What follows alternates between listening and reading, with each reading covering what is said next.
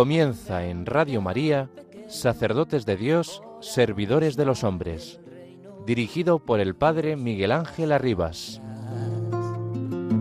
Sacerdote, la vida pone en juego, pastores para el pueblo,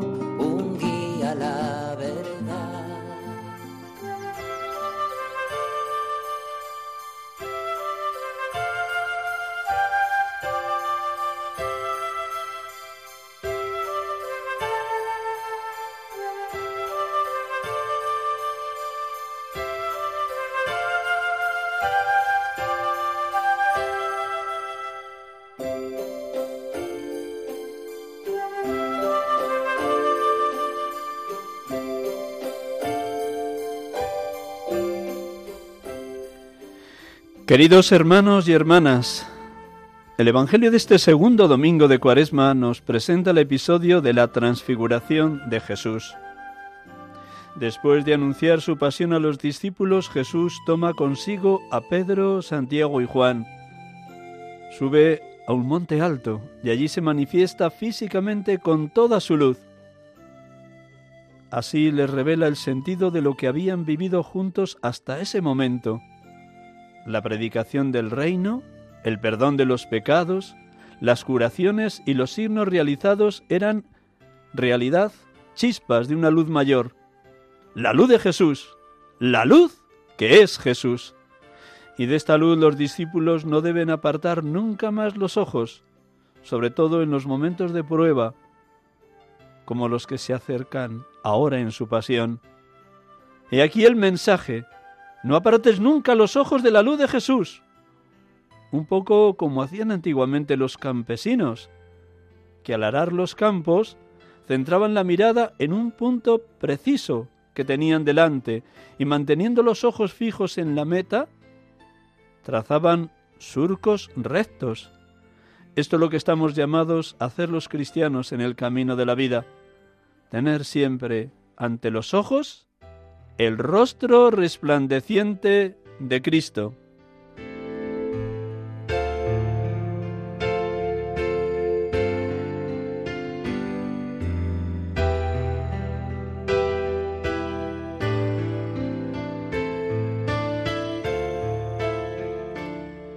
Un fragmento del Ángelus de hoy, 25 de febrero 2024, del Papa Francisco en Roma.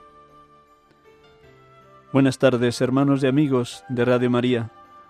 Una tarde más les acompañamos aquí de 6 a 7 en este programa habitual, Sacerdotes de Dios, Servidores de los Hombres, con la alegría de sabernos hermanos en el seno de la misma Madre, la Madre Iglesia, y teniendo muy claro el itinerario que estamos recorriendo desde el miércoles de ceniza, tiempo de cuaresma, tiempo de gracia, día de salvación, hacia la gran fiesta cristiana, la vigilia pascual para celebrar en el trido pascual pasión, muerte y resurrección de nuestro Señor Jesucristo. Itinerantes, peregrinos, caminantes hacia la patria definitiva cuando nos alcance la hermana muerte. Sin miedo, el cristiano vive también el tiempo de cuaresma, sí con austeridad, pero sin ningún tipo de tristeza. Al contrario, el Dios en quien creemos es el Dios infinitamente misericordioso, que no se cansa nunca de perdonar. Pues vamos a iniciar el programa como cada día. Primero voy a presentar al matrimonio que nos acompaña. Es un programa dedicado a los sacerdotes, pero ya saben ustedes como de vez en cuando también los laicos tienen mucho que aportar a los presbíteros que caminamos y peregrinamos en las distintas diócesis y congregaciones de vida consagrada. Así que nada más les saludo, luego les presento. Buenas tardes, Javier. Buenas tardes, Miguel Ángel. Buenas tardes, Isabel. Buenas tardes, Miguel Ángel. Pues nada, bienvenidos y bien hallados. Como cada tarde también de domingo vamos a proclamar el Evangelio y lo va a hacer Javier para que también los oyentes vuelvan a recordar lo que ya han celebrado, los que ya han celebrado la Eucaristía en sus correspondientes comunidades o parroquias, o bien los que desde casa han escuchado la, la Eucaristía desde la tele o desde la radio debido a su enfermedad o debido a sus situaciones de ancianidad. A todos el Evangelio nos llega siempre como buena noticia de salvación. Un instante con esta música que nos pone Germán, que está aquí a los mandos de Radio María, como buen capitán de barco, y nos pone un poquito de música y luego ya proclamamos el Evangelio.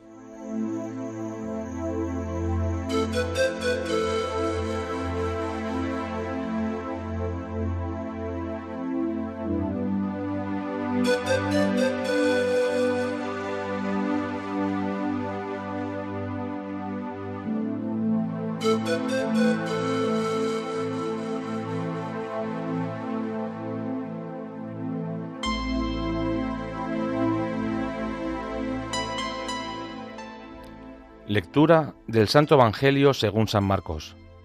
En aquel tiempo Jesús tomó consigo a Pedro, a Santiago y a Juan, subió aparte con ellos solos a un monte alto y se transfiguró delante de ellos. Sus vestidos se volvieron de un blanco deslumbrador, como no puede dejarlos ningún batanero del mundo. Se les aparecieron Elías y Moisés conversando con Jesús. Entonces Pedro tomó la palabra y dijo a Jesús, Maestro, qué bueno es que estemos aquí. Vamos a hacer tres tiendas, una para ti, otra para Moisés y otra para Elías. No sabía qué decir, pues estaban asustados. Se formó una nube que los cubrió y salió una voz de la nube. Este es mi Hijo, el amado, escuchadlo. De pronto, al mirar alrededor, no vieron a nadie más que a Jesús, solo con ellos. Cuando bajaban del monte, les ordenó que no contasen a nadie lo que habían visto hasta que el Hijo del Hombre resucitara entre los muertos. Esto se les quedó grabado y discutían qué quería decir aquello de resucitar entre los muertos.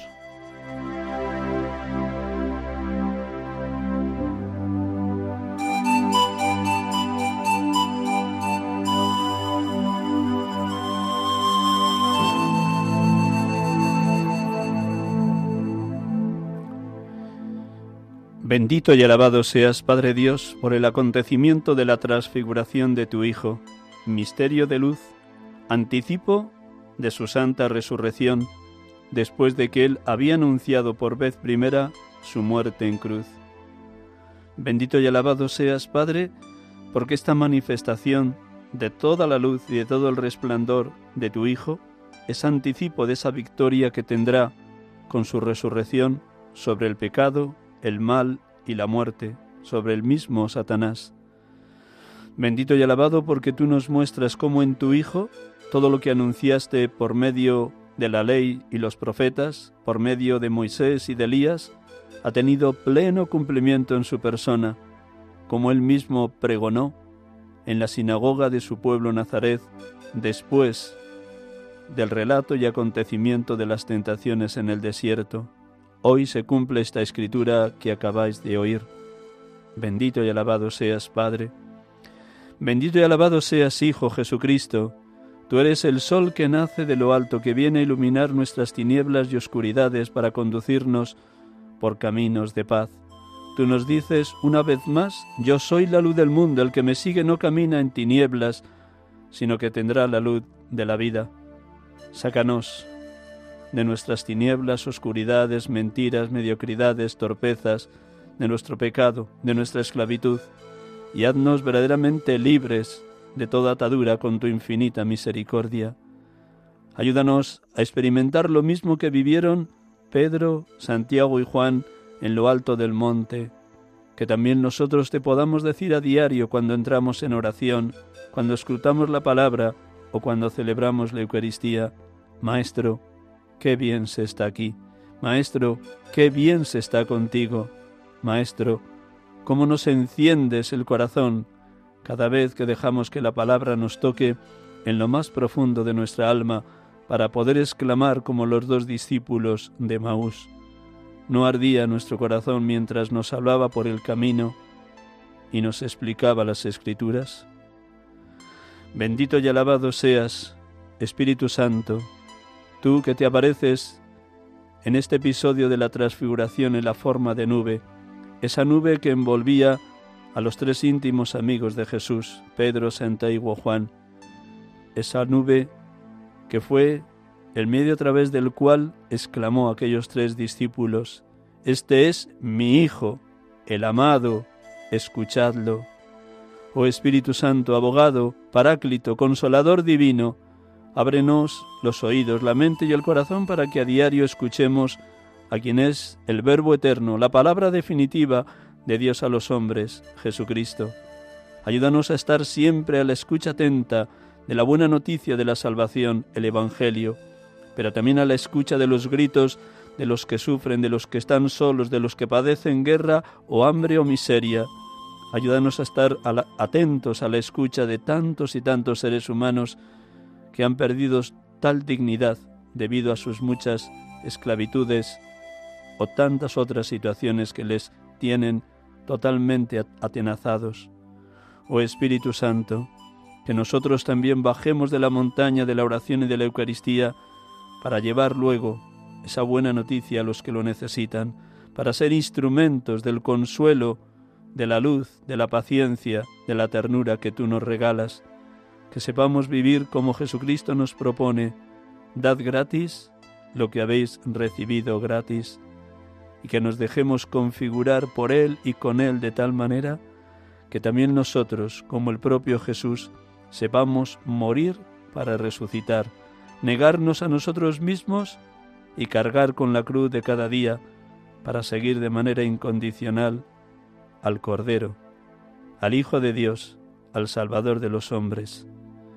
Bendito y alabado seas Padre, bendito y alabado seas Hijo, bendito y alabado seas Espíritu Santo, oh Santa Trinidad, oh Dios amor, oh perfecta comunión de los tres, Padre, Hijo y Espíritu Santo, que vivamos permanentemente en vuestro seno. Oh Dios amor, oh Dios Trinidad, adorado seas.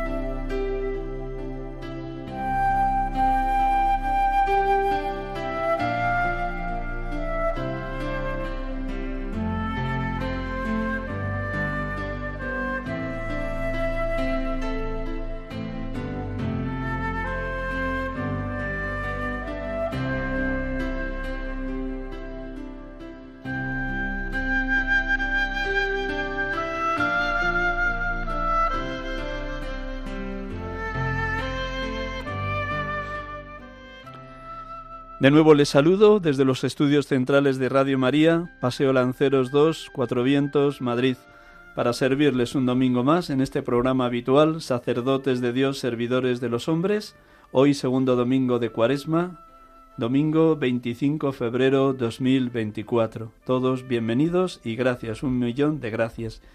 Y tengo la dicha de sentirme acompañado desde los estudios de este matrimonio les hemos saludado, pero ahora les voy a presentar con más detalle a ambos. Javier Lozano es natural de Ocaña, es periodista, nació el 24 de noviembre de 1984 y es redactor jefe de la revista Misión. Ahora mismo está viviendo en Madrid con su esposa. Isabel Solana nació el 7 de mayo de 1987. Es natural de Madrid, estudió magisterio, música y psicopedagogía y ahora mismo está de profesora de música en un colegio. Se casaron el 30 de mayo del 2015. Dentro de poquito cumplirán nueve años de matrimonio y me imagino que muy enamorados. ¿Es así? Totalmente, totalmente. Muy bien, bueno, siempre a los sacerdotes que traigo aquí al programa la primera pregunta es obvia, y, pero es bueno para que nuestros oyentes también sepan qué momento humano y espiritual estáis viviendo. Cada uno personalmente, una pequeña reseña y luego como matrimonio. Javier. Pues ahora mismo estamos justamente en este momento viviendo un momento espiritual muy potente, estamos eh, muy metidos en, nuestra parroquia, estamos eh, viviendo un momento en el que eh, Dios está manifestando muy fuerte en nuestras vidas y, además que viene mucho a relación con, la entrevista que nos haces porque nos está haciendo recordar muchas dichas, muchas gracias que hemos recibido de Dios en, en toda nuestra vida. O sea, nos, nos, ha permitido recordar tantas cosas que a mí a veces se me olvidan y que, y que me hacen pensar, digo, ojo, qué afortunado soy, cuántas cosas ha hecho Dios en mi vida. Así que yo estoy ahora mismo en un tiempo estupendo, personalmente. Isabel. Pues yo coincido también con Javi. Eh, estamos a habla de lo humano y lo espiritual, pero en realidad nosotros eh, pues lo vivimos unido, ¿no? Lo humano y lo espiritual. Eh, pues como decía Javi, estamos en un momento pues de, pues de reconocer pues todo lo que ha hecho Dios en nuestra vida. vivimos la fe en una comunidad en la parroquia y, bueno, pues estamos en ese momento ahora mismo de, de, recordar pues todos los regalos, esta pedagogía que ha hecho Dios con nosotros en toda nuestra vida y muy agradecidos de su mano amorosa con nosotros. Tal como os escucho y me permitan los oyentes y vosotros dos también, he estado este fin de semana, vengo de allá, en Los Molinos, Madrid, con 24 novios, 48 personas que pronto se van a casar y 12 matrimonios de la parroquia de Buen Suceso de la calle Princesa y ha sido un encuentro, convivencia, retiro de las tres cosas, podemos decir, maravilloso y sobre todo porque ha sido mucha base de testimonios de los matrimonios. Entonces, da gozo escucharos cómo vivís totalmente enamorados. la, pregunta sería también muy obvia, pero permitidme que la haga. Eh, ¿Estáis gozosos de estos nueve años de matrimonio? ¿Cómo dialogáis? ¿Cómo las cosas que a lo mejor podéis tener discrepancias las resolvéis? ¿Cómo rezáis juntos? Pues lo hemos vivido muy, gozosos. La verdad es que en esta ecuación nos falta Juan Pablo, que es, que es nuestro hijo, que tiene, que tiene siete años, va a cumplir ocho años en el mes que viene y que es parte central para poder también entender la relación que tenemos con Dios. Y si me permite, Miguel Ángel, te lo contamos un poco brevemente. Pues eh, nosotros llevamos, como has dicho, casi nueve años casados y Juan Pablo nació, eh, nos quedó, Isabel se quedó embarazada justo después de la luna de miel. Nosotros venimos de un entorno con muchos niños. Eh, Isabel son diez hermanos, en la parroquia hay muchos niños y nosotros pensábamos en nuestra ignorancia que, esto de, los niños era una cosa que dependía, aunque en teoría sí, bueno, es Dios, pero que era algo nuestro, ¿no? Entonces nació Juan Pablo y desde hace pues, casi ocho años no, pues no han venido más niños, ¿no? Es una parte fundamental para poder entender la historia, porque nosotros hemos, eh, en estos años, Dios ha manifestado en este sufrimiento porque a nosotros nos ha nos ha, nos ha dolido, claro, eh, en un mundo que no hay niños y que justamente nosotros queremos tener hijos, nos salía la pregunta de por qué, Señor, permites esto, ¿no? Y sin embargo, pues eh, con los años, eh, el Señor nos ha permitido aceptar toda esta situación, no sin, no sin sufrimientos, ¿no? Y, y hay una pequeña anécdota que nos pasó el año pasado, pues que nos hace que, para que también puedas ver un poco cómo, cómo Dios ha hecho un camino como matrimonio y como familia, en el que también entra nuestro hijo. Nosotros, somos cofrades de una hermandad de Semana Santa en, Ocaña, en Toledo. Nuestro padre Jesús de Medinaceli, el niño y yo. Y, este, el año pasado fue la primera vez que él se revistió de, Nazareno. Y el jueves santo, en la procesión, en el que es una procesión de silencio, y en el que los, los, nazarenos van cargando con la cruz, literalmente con una cruz, hubo un sermón en la Plaza Mayor, ya de noche, en, en este silencio, en el que hablaba del misterio de la cruz. Y yo que me costaba en ese momento aceptar un poco toda, toda esta situación, pues de repente eh, miré hacia adelante y vi que estaba mi hijo Juan Pablo cargando, cargando con su cruz. Y a mí se me iluminó todo, todo, todo se me iluminó. Dije, pues es que eh, esta cruz que a mí me cuesta cargar y que el Señor me ayuda, pues también es la cruz que tiene mi hijo, que podrá tener. ¿Y quién soy yo para quitársela, no? Desde ese momento, pues lo llevamos mucho mejor. Ha sido un proceso largo pero que, que, el Señor nos ha ayudado muchísimo a poder ver que, estamos llamados no solo a una paternidad de, dar hijos físicos, sino a una paternidad espiritual para que los oyentes un poco se enteren, que creo, aunque permitidme, creo que lo que estáis diciendo es que os hubiera gustado tener más hijos y que por alguna circunstancia que solo Dios sabe no habéis podido tenerlos, ¿no? Eso es lo que estáis diciendo. Que, eh, os hubiera gustado dar hermanos a Juan Pablo. ¿Es así? Sí. A ver, Isabel, ¿cómo llevas eso de no poder quedar embarazada de nuevo? Y cómo, cómo, lo, cómo el sufrimiento lo has ido integrando en eso, lo que te acaba de decir tu querido esposo Javier, lo has ido integrando en una dimensión más espiritual. Pues a ver, al principio, eh, pues a ver, no deja de ser un sufrimiento, una cruz, pues porque la ilusión que tienes dentro de ser madre, pues no pues no sé, no, no lo entendíamos, ¿no? Y, poco a poco pues hemos ido descubriendo esta dimensión de la cruz. Eh, que a día de hoy pues ves en la sociedad que los sufrimientos, las cruces, eh, pues, eh, pues somos muy débiles, ¿no? Y bueno, eh, dentro de la iglesia hemos aprendido a que esta cruz, eh, cuando dejas que Dios que la cargue él, pues al final es una cruz llevadera. Es la que al final nos hace mirar los ojos al cielo y en vez de explicar, de intentar buscar una respuesta a, por, a un por qué, ¿por qué no me das hijos? Es lo que me preguntaba yo, no y a mí eh, la maternidad me ha hecho mejor persona. Eh, me ha hecho descubrir el dar la vida, ¿no? Eh, a través de mi hijo a los demás también. Y veo que esta cruz, pues la Iglesia me ha enseñado, pues eso que he dicho antes, que es la, la llave que me abre el cielo, la que me permite dejarme hacer por Dios.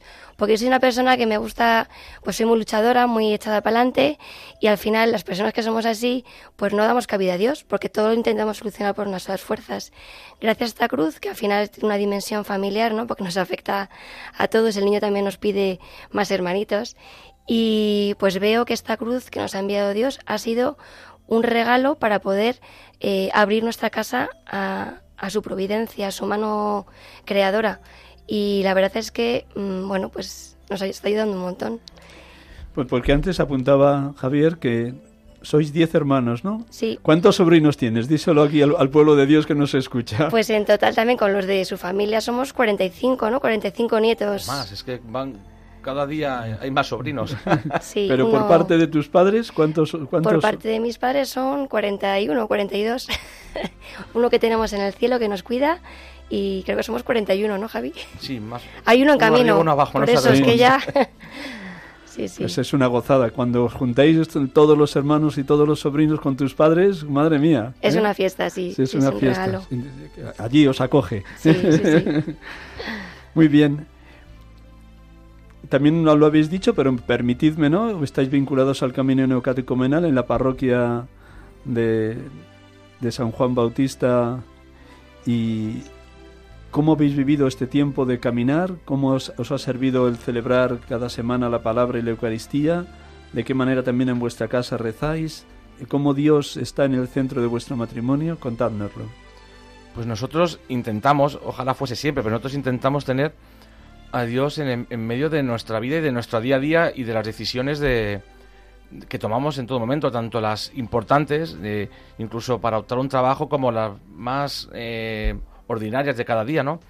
Y para eso necesitamos, por ejemplo, por, ya que nos has dicho lo último, lo de la oración, necesitamos rezar. Nosotros todas las mañanas eh, rezamos juntos laudes antes de ir a trabajar en el que rezamos eh, las lecturas del oficio, los salmos de laude y hacemos 15 minutos de oración contemplativa que son, son la verdad lo que nos dan un poco la, la fuerza para, para afrontar el día, porque el, día está, viene con sus, pues como todo el mundo, con sus dificultades, con, pues con los sufrimientos que podamos tener cada uno, y a nosotros no, nos, da, nos da oxígeno, la oración nos da oxígeno. Y eso todos los días es la oración, y luego, pues como bien has señalado, nosotros vivimos la fe en el camino neocatecumenal en la parroquia de Santiago y San Juan Bautista y, nosotros no entenderíamos hoy por hoy nuestra, nuestra vida sin, sin poder vivir la fe en comunidad. Es, eh, es, un, es un regalo, a, pues, a, cada uno el Señor le llama a una espiritualidad, a un, lugar en la iglesia, nosotros nos ha llamado aquí y estamos encantados porque podemos ver no solo cómo se manifiesta Dios en nuestra vida, sino que somos testigos directos de cómo se manifiesta en la vida de nuestros hermanos, que incluso a nosotros nos ayudan en las dificultades pues, que ya te hemos contado y en otras, pues también vemos que hermanos que nos han precedido, hermanos que nos han, que nos han consolado, hermanos que incluso se han levantado por las noches, a partir de la noche, para rezar por nosotros. Se genera una comunión de los santos pues que a nosotros no, no, no, nos llena de gozo. Eh, yo no sé cómo explicarlo, digo, qué afortunados somos. Eh, es que es indescriptible. Y además es un grupo de gente eh, muy variada, o sea, de gustos diferentes, de caracteres, pues eso, Dios le, nos ha llamado a cada uno. Eh, y bueno, pues un grupo muy, variado. Hay solteros, hay casados, hay familias grandes, familias pequeñas, hay gente de la tercera edad, enfermos, sanos. aquí es un grupo, pues eso, somos un grupo muy variado. Y ayuda mucho, ¿no? Cuando estás en un momento a lo mejor de tu vida en el que no ves tan claro a Dios, pues ves cómo se manifiesta en la experiencia de vida de tus hermanos, ¿no? Eh, pues en sus respectivas experiencias de vida, con la familia, en el trabajo, en pues eso, y ayuda un montón. Estamos muy contentos. Jesús dice, vosotros sois la sal de la tierra, vosotros sois la luz del mundo, no se enciende una lámpara para ponerla debajo del celemín, sino en lo alto del candelero. Alumbren así vuestras buenas obras para que den gloria a vuestro Padre que está en el cielo. ¿De qué manera intentáis en el, en el trabajo no sé si es muy favorable el ambiente, posiblemente tú al ser una revista religiosa quiero imaginar que mejor. Eh, Javier, no sé si tú Isabel también tienes un buen ambiente, pero ¿de qué manera intentáis en el mundo laboral ser sal y ser luz en nombre de Cristo? Pues yo, la verdad es que en ese sentido tenemos un... Eh, es muy favorable en nuestros trabajos, porque yo, mi colegio también es católico, eh, y al ser profesora de música, eh, tengo un, tiempo durante la semana en el cual, bueno, tengo un coro de niños que les preparo para cantar la primera misa de viernes de mes. Y a través de este coro, la verdad es que mm, me encanta, es como mi momento de, pues de alumbrar a los niños, ¿no? Porque les explico cada canto, lo que significa, eh, y la, verdad es que la música veo que les transforma, eh, les encanta y es... Eh, a ver, a mí me encanta la clase de música, pero en mi momento de coro, que es media hora a la semana, me... No sé, pues me llena un montón porque tengo clarísimo pues que a través de mi vocación de maestra pues llevar pues debo llevar ¿no? la, la, luz de Cristo a los niños y en concreto pues con la música me lo, me lo paso bomba.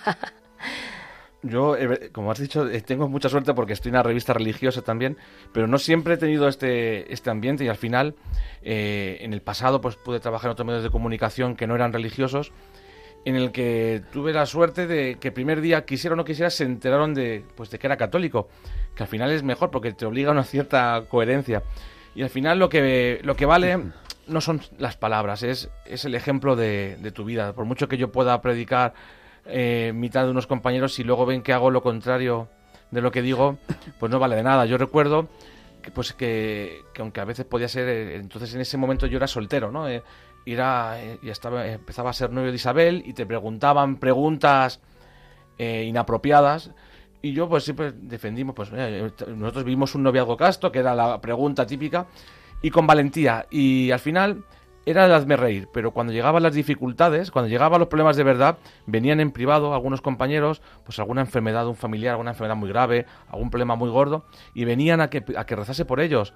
Así que a mí eso me convenció y me ayudó para el resto de mi vida a decir, hay que hablar, sí, hay que dar testimonio con, de palabra, porque es muy importante que nos manifestemos los católicos, pero al final es, es que seamos luz. Y ser luz eh, es, es que a veces, aunque no seamos conscientes, la gente nos mira y tenemos que resplandecer pues, con, con, nuestras, con nuestras propias obras. Belleza, verdad, bondad llevan a Dios, porque para un cristiano el más bello de los hombres es Jesucristo, la bondad que ha dado la vida en la cruz es Jesucristo, la verdad que permanece para siempre, yo soy el camino, la verdad y la vida es Jesucristo. ¿De qué manera a través de la música sobre todo algún chaval que seguro que en tu coro anda como más despistado en el ambiente religioso, esa belleza de la música o esa verdad de la palabra les lleva, les lleva a Dios, Isabel. Pues la verdad es que es la del coro, pero en realidad hablo de Dios en el coro y fuera del coro, porque es verdad que mm, a los jóvenes les, eh, les, influencia, eh, les influencia mucho la música que escuchan. Y lamentablemente la música que abunda ahora mismo es una música eh, incluso armónicamente hablando, musicalmente, a mí tampoco me parece buena. Y las letras, el contenido, eh, el audiovisual que les acompaña, pues, eh, pues no es muy apropiado para ellos, ¿no? Son letras muy obscenas, a veces, pues no sé. Y, me preguntan mucho y pues yo creo que también a través de la música, como decías tú, Miguel Ángel, eh, me acuerdo siempre de una palabra del Papa Benedicto XVI, porque yo cuando no sabía qué estudiar me cambié varias veces de carrera y un encuentro de la JMJ en Australia, que fue donde conocí a Javi, me ayudó un montón porque Papa Benedicto hablaba de cómo podemos ser sal para las siguientes generaciones y hablaba precisamente de la belleza. Y mm, yo hay días que llego a casa y digo, jo, Javi, es que me pagan por esto, es que es tan bonito poder hablar, eh, porque yo creo que la música, eh, vamos, lo veo así, hay un salmo que dice, para ti es mi música, Señor, creo, que te eleva ¿no? a esta armonía de la creación de Dios y bueno, pues yo les hablo mucho, eh, analizamos a veces estas letras, ¿no? Estas canciones actuales eh, y les hago ver que lo que escuchan, lo que dicen, realmente sabéis para pensar que esto no es bueno, que esto no coincide con lo que vosotros vivís, con lo que se predica en este colegio y tal. Yo les meto mucha caña, me encanta. Me encanta que, me cuenten, me encanta escucharles y poder ayudarles, ¿no? Que en el fondo mm, yo sé que, que eso, eh, vamos, debo ser sal, ¿no? Ahí donde estoy en mi colegio como profesora, pues enseñar a través de la música hablar de la creación de Dios, de su amor, eh, en lo que surge, lo que salga, lo que me van, vayan diciendo los niños. Me alegra que os conocierais en Sydney. Allí también estuve yo, que fue con un grupo de seminaristas, con la delegación de juventud de la diócesis de Madrid. Recuerdo con cariño aquella JMJ, como la de Cracovia, por poner otro ejemplo, o la de París. Dios es grande, maravilloso. En vuestra vida también han tenido un lugar importante los presbíteros. Sí me gustaría que nos dijerais, ya aquí presente, pero desde mí a todos los que nos pueden estar escuchando, cómo tendremos que vivir o cómo tenemos que vivir los presbíteros en la iglesia y en el seno de las comunidades que nos toca presidir en el nombre del único que es buen pastor, Jesucristo. ¿Y cómo lo habéis vivido y qué nos pediríais? Venga. Javier. Wow. pues, reto te pongo, ¿eh? pues la verdad que no sé si hemos tenido mucha suerte. Eh, yo me he sentido muchas veces acompañado por los sacerdotes. Eh, simplemente que pediría que que estén, que estén disponibles porque el mundo cada vez es más hostil, más agresivo y necesitamos eh, un, ancla, un ancla que, es Jesucristo, pero que muchas veces se manifiesta a través de los presbíteros. Nosotros hemos encontrado en nuestra vida un consuelo enorme en la confesión. Pues eh, es necesario que los sacerdotes confiesen, eh, porque a nosotros nos ha salvado la vida. en momentos, pues, pues por ejemplo, estos momentos de sufrimiento que hemos vivido por el tema de que no llegasen más niños, pues hemos recibido un consuelo enorme por parte de sacerdotes de nuestra parroquia, eh, de nuestro párroco que nos ha acompañado desde que éramos novios, del padre Carlos, hasta, hasta hoy, pues, eh, y otros sacerdotes más que nos han ayudado y nos han dicho, es que de un hijo puede ser una multitud, como pues Abraham, Isaac, en el momento más complicado, ahí estaban. En el momento de poder celebrar la Eucaristía, de poder recibir el cuerpo del Señor. Eh, pues ¿qué pediría? Pues que, sigan ahí, que, nosotros tenemos que hacer nuestra parte rezando para que haya vocaciones y que los sacerdotes puedan mantenerse fieles a, esa verdad, pues porque al final eh, lo que busca la gente no busca malas copias, busca el Evangelio de verdad, y es lo que hace falta, sacerdotes que prediquen este Evangelio de verdad. Que no seamos malas copias. Luego digo algo de esas malas copias. Isabel, ¿tú qué nos pides hoy a los sacerdotes? Pues yo la verdad es que eh, tenemos la suerte de... Yo, vamos, yo siempre he sentido que la iglesia, la parroquia donde vivimos la fe, esta parroquia de Santiago, la siento como segunda casa. Estoy casi más tiempo en la parroquia que en casa de mis padres o, de mis suegros, ¿no? Y, y siempre he sentido a los presbíteros eh, muy cercanos, pero muy, vamos, como, como, como mi padre biológico, ¿no? Y, yo, por ejemplo, recuerdo eh, a nivel matrimonial, pues nos casó Carlos, ¿no? que es nuestro párroco, y hizo una familia, tenemos una relación tan cercana con él que recuerdo esa familia como un regalazo, ¿no? Eh, porque él nos conocía de todo nuestro noviazgo y, esa familia que está grabada, que recordamos cada aniversario, pues mm, veo que es una suerte, ¿no? Tener que te pueda casar un cura que te conoce, pues desde que, desde que empezamos la relación. Y luego, como decía Javi, pues eh, una vez que te conocen, ¿no? Eh, yo me he podido confesar y me dan una palabra estupenda. Eh, a día de hoy, pues, ¿qué recomendaría yo a, los, a los, sacerdotes? Pues, pues yo en mi entorno, ¿no? En, el trabajo, mis amigas, pues veo que el matrimonio está muy atacado, ¿no? Por el demonio quiere destruir la familia. Y, y conozco muchas, bueno, muchas personas que me dicen, es que no sé qué hacer, es que no sé cómo solucionar esto. Eh, yo siempre que he tenido alguna discusión con Javi, que hemos estado ahí mal, y me acerca al confesionario, siempre me mandan una palabra que me ayuda un montón. Eh, pues de no intentar cambiar al otro, ¿no? Que al final es lo que queremos, ¿no? Que el otro cambie y que así mi vida sería más fácil. Pues me ayuda mucho escuchar, pues, en estas confesiones cómo me ayudan a, a poder amar al otro, a pedirle perdón, a sacrificar mi razón, eh, que a lo mejor yo pienso que el otro me ha hecho mal o, y, me, han, me han dado esta palabra, ¿no? Y, y creo que, pues como decía Javi, que sería estupendo ¿no? que todos sintiesen esa cercanía que hemos sentido nosotros en, en nuestra parroquia.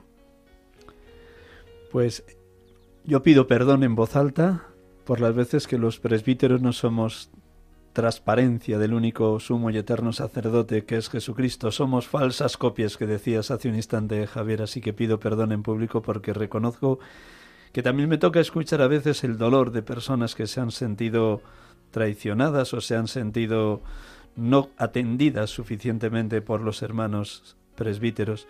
También a todos los oyentes les pido que recen para que seamos muy humildes de dejarnos ayudar también por los laicos consagrados y consagradas, los sacerdotes. Seguimos avanzando. Mm, hablabais antes de esta cultura que en muchas ocasiones es cultura de la muerte, que seguro que más de una vez lo reflejas en tu revista, querido Javier. ¿De qué manera alentar, animar a vuestro hijo, ya que por ahora, a lo mejor Dios obra un milagro y luego llegáis a tener diez. ¿Quién lo sabe? ¿Eh, Isabel? Que tú, que amas tanto la maternidad o que la estás proyectando con tus alumnos y con, los, y con tus numerosos sobrinos, 40 sobrinos, madre mía, ya tienes para entretenerte con ellos. Pero, ¿cómo intentáis, por un lado, mm, que vuestro hijo esté en medio del mundo, pero también ayudándole, previniéndole? De, todas las amenazas que, la sociedad a veces les, quiere inocular. Pues Miguel Ángel, perdona que aparte de...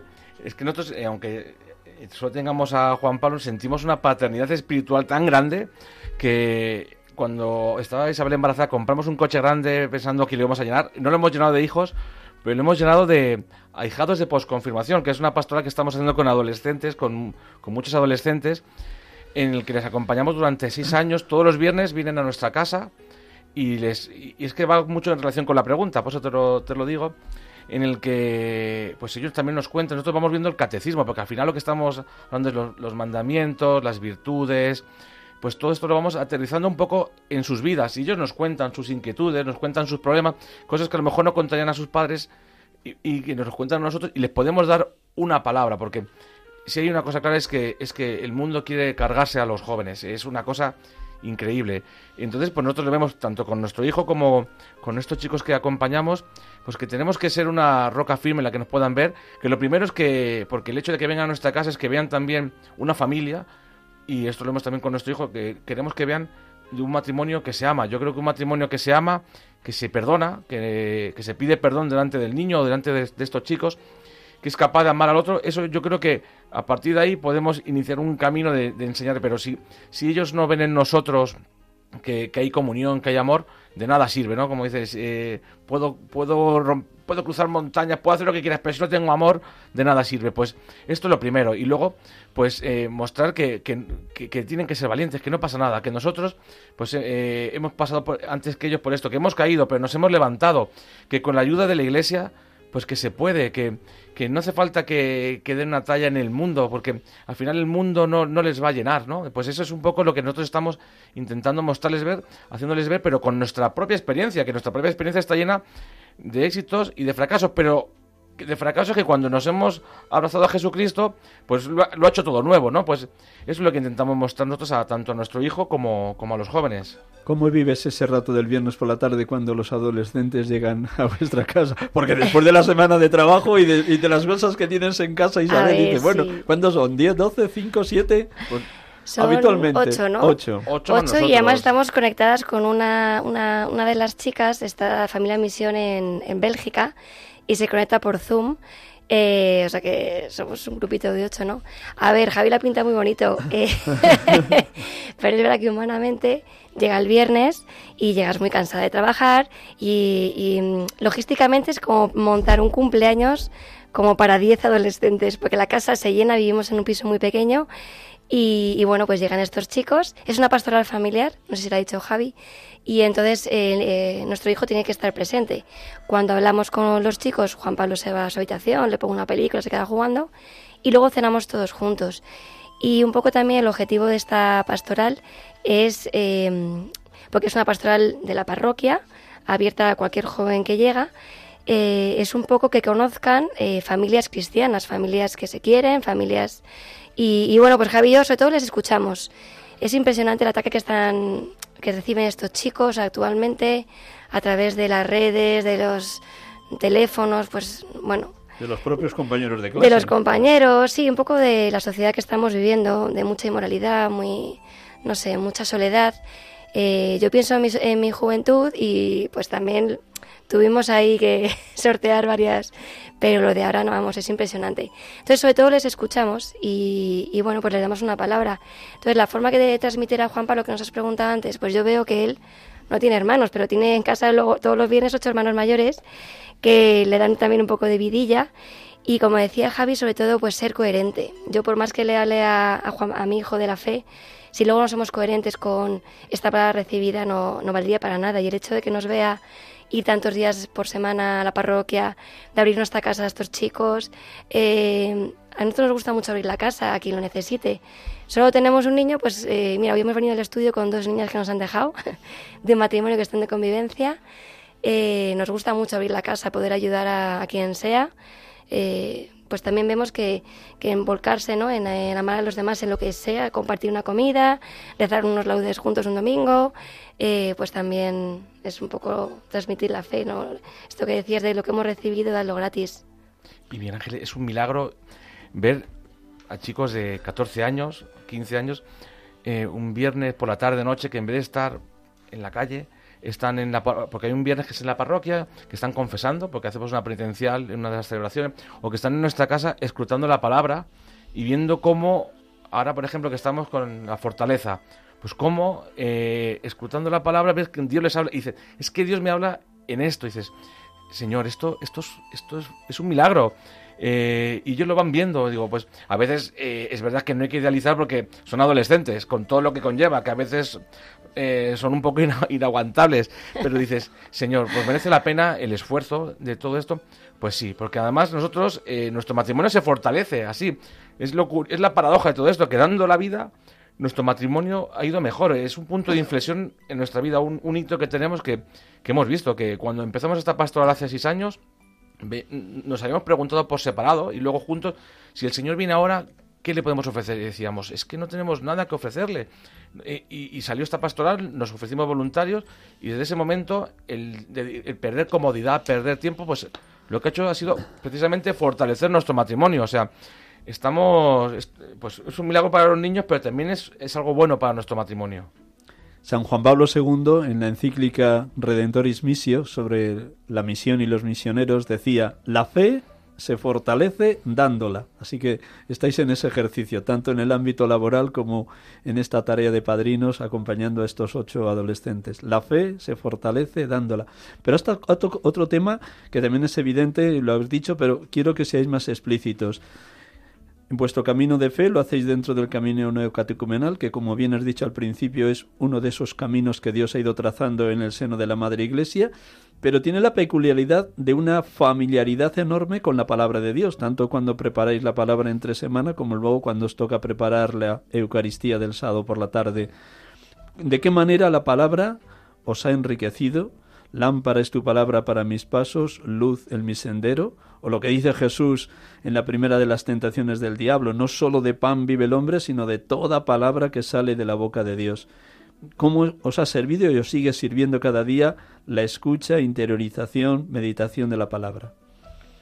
Pues yo no concibo hoy por hoy mi vida sin, sin esto, sin poder, todo en los laudes de la mañana, es, eh, poder rezar los salmos, eh, las lecturas del oficio, escrutando la palabra, que también pues en, la comunidad pues escuchamos la palabra, eh, luego tenemos celebraciones donde se proclaman, pues es que no es una palabra muerta, entre comillas, es una palabra viva, entonces es, es que no puedo concebir, porque no podría concebir mi vida sin esta palabra, porque es una palabra de vida que me habla en mi situación concreta, eh, cuando estoy estupendamente en mi matrimonio o cuando estoy fatal en el trabajo o en la situación que sea.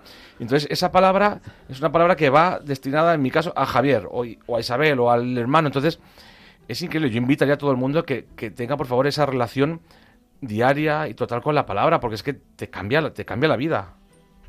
Sí, pues como decía Javi, al final eh, la Biblia no es un libro que tú leas un cuentecito y ya está. O sea, lo que hemos aprendido también en el camino es que esta palabra, estas lecturas, eh, al final eh, tienen que ver todo con tu vida.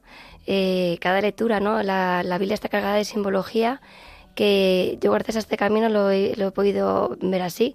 Es, te ayuda en tus vivencias. Y es que no hay palabra, no hay celebración que salga y no, no me ha llegado algo, porque va todo para tu vida, ¿no? Es, es precioso. Estamos con ustedes en este programa de Radio María, sacerdotes de Dios, servidores de los hombres, en la tarde del domingo y nos sentimos muy acompañados y arropados por el matrimonio que nos acompaña en los estudios en directo en esta tarde.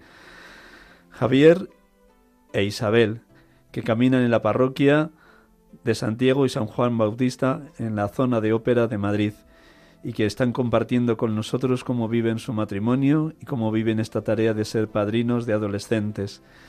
Voy a darles el teléfono directo por si alguno de los oyentes quiere llamar y preguntarles algo y compartimos también con ustedes pues aquello que el Espíritu Santo suscite en los oyentes. Casi todos tendrán el teléfono directo de Radio María, pero es bueno que se lo recuerde. El teléfono directo es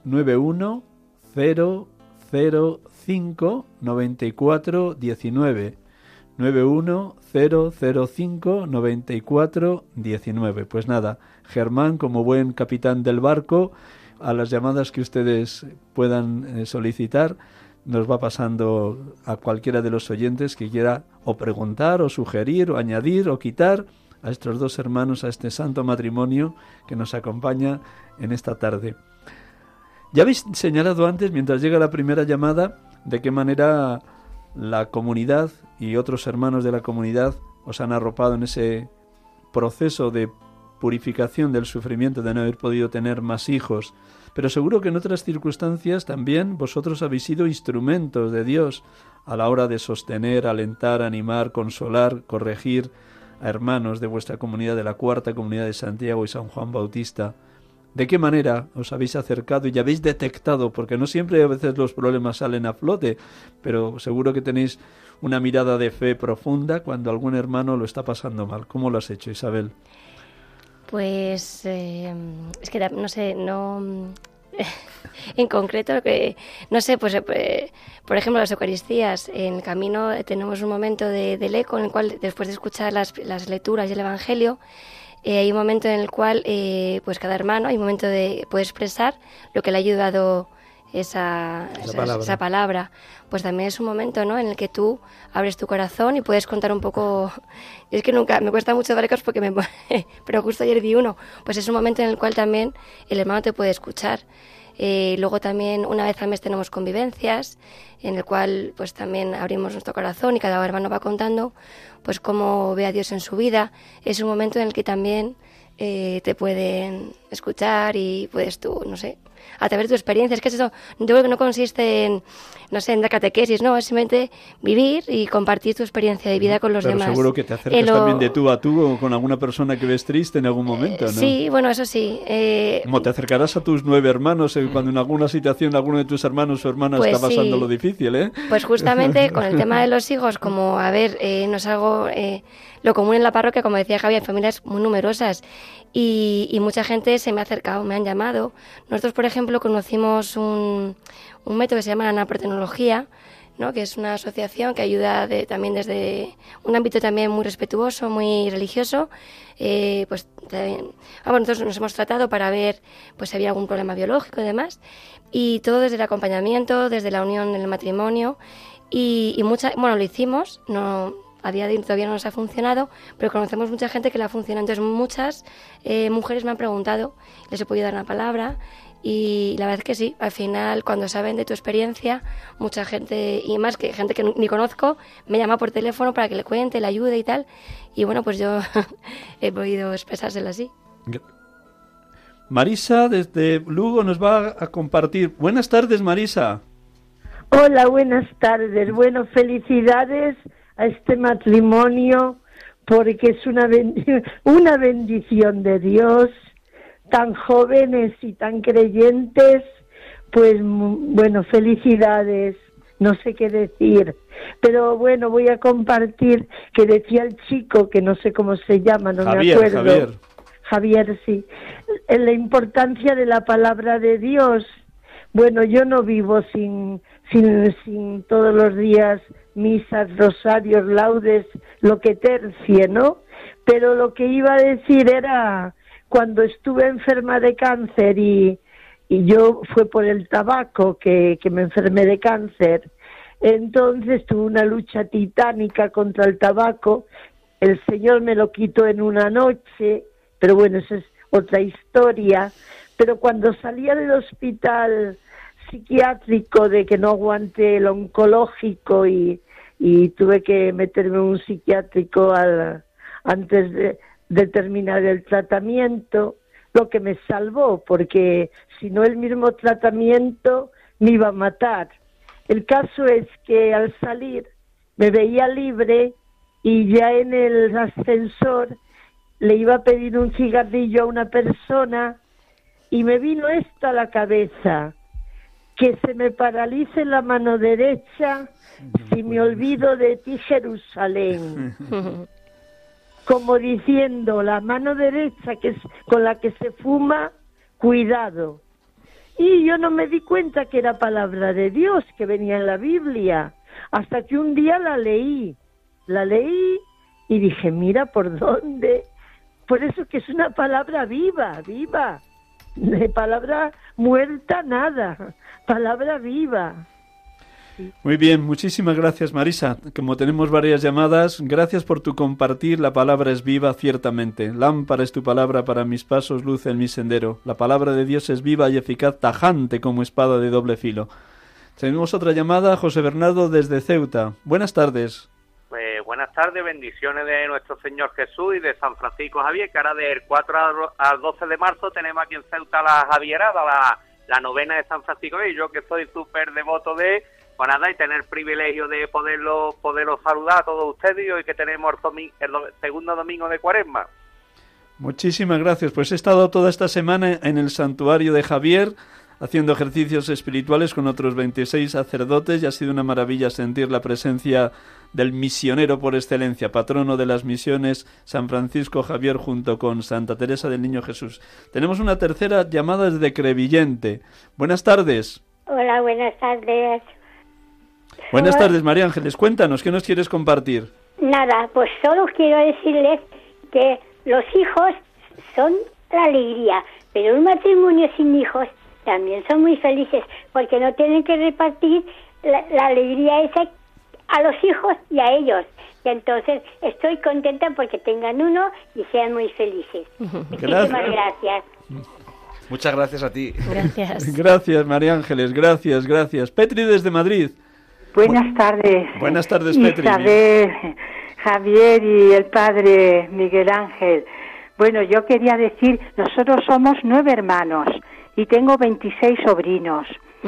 Eh, eh, y quiero decir que mm, desde mucho tiempo, de muy jovencita, veo lo fundamental que es la familia, porque de ahí salimos todos sale el abogado, sale el panadero, sale el sacerdote, la consagrada, todos salimos de ahí. Entonces, los dos pilares de mi oración son la familia y la santidad de los sacerdotes. Muchísimas gracias, Petri. Sigue rezando, sigue rezando para que verdaderamente los sacerdotes seamos santos, santos según el querer de Dios. Tenemos la última llamada porque estamos ya al límite. Rosa desde Bilbao. Buenas tardes, Rosa. Ah, hola, buenas tardes. Gracias por tu eh, llamada. Mm, mm, no hay de qué. A ver, mm, ante todo, felicidades a ese matrimonio. Felicidades de corazón. Mi marido también se llamaba Javier. Y me ha sorprendido que no pusieran a su hijo también Javier. Seguro que por Juan Pablo II, porque se conocieron allá en... Sí. a ver, cuéntalo Isabel. Espera un segundito, Rosa, no te vayas. No, por un poco por la vida ¿no? de San Juan Pablo II, que nos ha marcado también mucho nuestra juventud. Pero sí, Javier es un hombre precioso. y que tenemos un sobrino que se llama Javier también. bueno, Isabel, em, eh, solo le pido a Dios que tengas la suerte que tuve yo de vivir 50 años con él. Ya no está conmigo. Mm. Pero que tengas esa suerte. Y por otro lado, si habíais pensado, puesto que os gustan tanto los niños, yo tuve tres, tengo tres, dos chicos y una chica, en adoptar.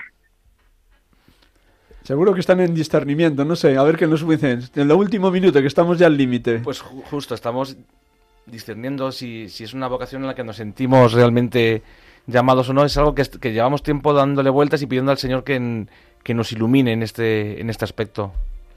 Así es. Mm, pues nada, que seáis muy felices y que, y que bueno, que Dios haga lo que más os conviene. Si queréis que sean vuestro, de, vuestro matrimonio, o que sean adoptados. Da lo mismo, le vais a querer igual. Así seguro. es, gracias. Seguro, Rosa. gracias, gracias por tu llamada y por tu corazón abierto. Y seguro que tu esposo Javier desde el cielo también está intercediendo por ti y por tus hijos. Vamos a ir terminando. Una última pregunta, nada más, Isabel, brevísima. De tus nueve hermanos o hermanas, ¿quién es el que tiene más niños? El que más. Eh, mi hermana María, la tercera, que tiene ahora mismo siete. Siete. Sí. Pues nada, seguro que alguna vez van a vuestra casa los siete, ¿no? Bueno, es que nuestra casa es muy pequeña, solemos ir a las suyas, que son más grandes y tienen barbacoa. muy bien, bueno, vamos a terminar como cada día con una oración que nos la va a leer hoy, nos la va a rezar mejor hoy Isabel. Es de San Juan María Vianney, que otra vez la hemos rezado, que nos invita a todos, a los laicos, consagrados, consagradas, a los sacerdotes, por supuesto, a que nos dejemos amar, porque esta es la clave de la vida, dejarse amar por quien es el amor de los amores, Jesucristo. Como el Padre me ha amado, así os he amado yo, permaneced en mi amor. Un instante con esta música que nos coloca Germán y nos reza la oración final Isabel.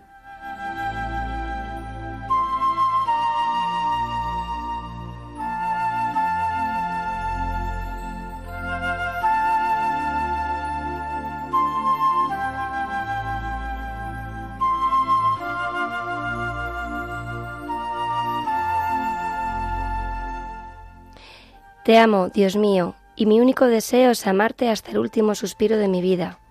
Te amo, Dios mío, infinitamente amable, y prefiero morir amándote que vivir un solo instante sin amarte. Te amo, Dios mío, y solo deseo ir al cielo para tener la felicidad de amarte perfectamente. Te amo, Dios mío, y solo temo el infierno, porque en él no existiría nunca el consuelo de amarte. Dios mío, si mi lengua no puede decir en todo momento que te amo, al menos quiero que mi corazón te lo repita cada vez que respiro. Ah, dame la gracia de sufrir amándote, de amarte en el sufrimiento y de expirar un día amándote y sintiendo que te amo.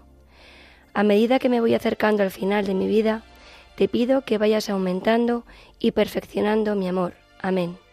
Del Santo Cura de Ars.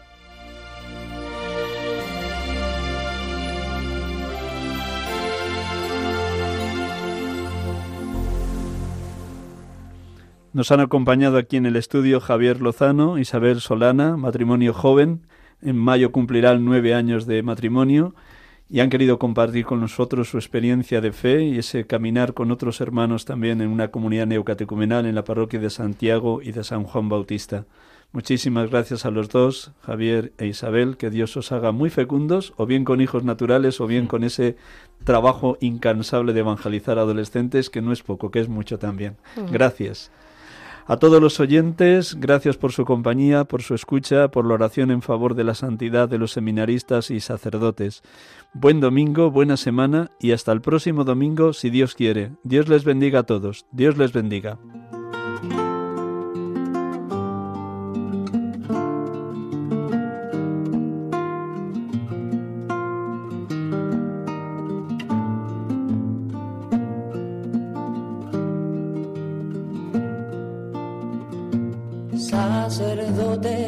Acaban de escuchar el programa Sacerdotes de Dios, Servidores de los Hombres, dirigido por el Padre Miguel Ángel Arribas.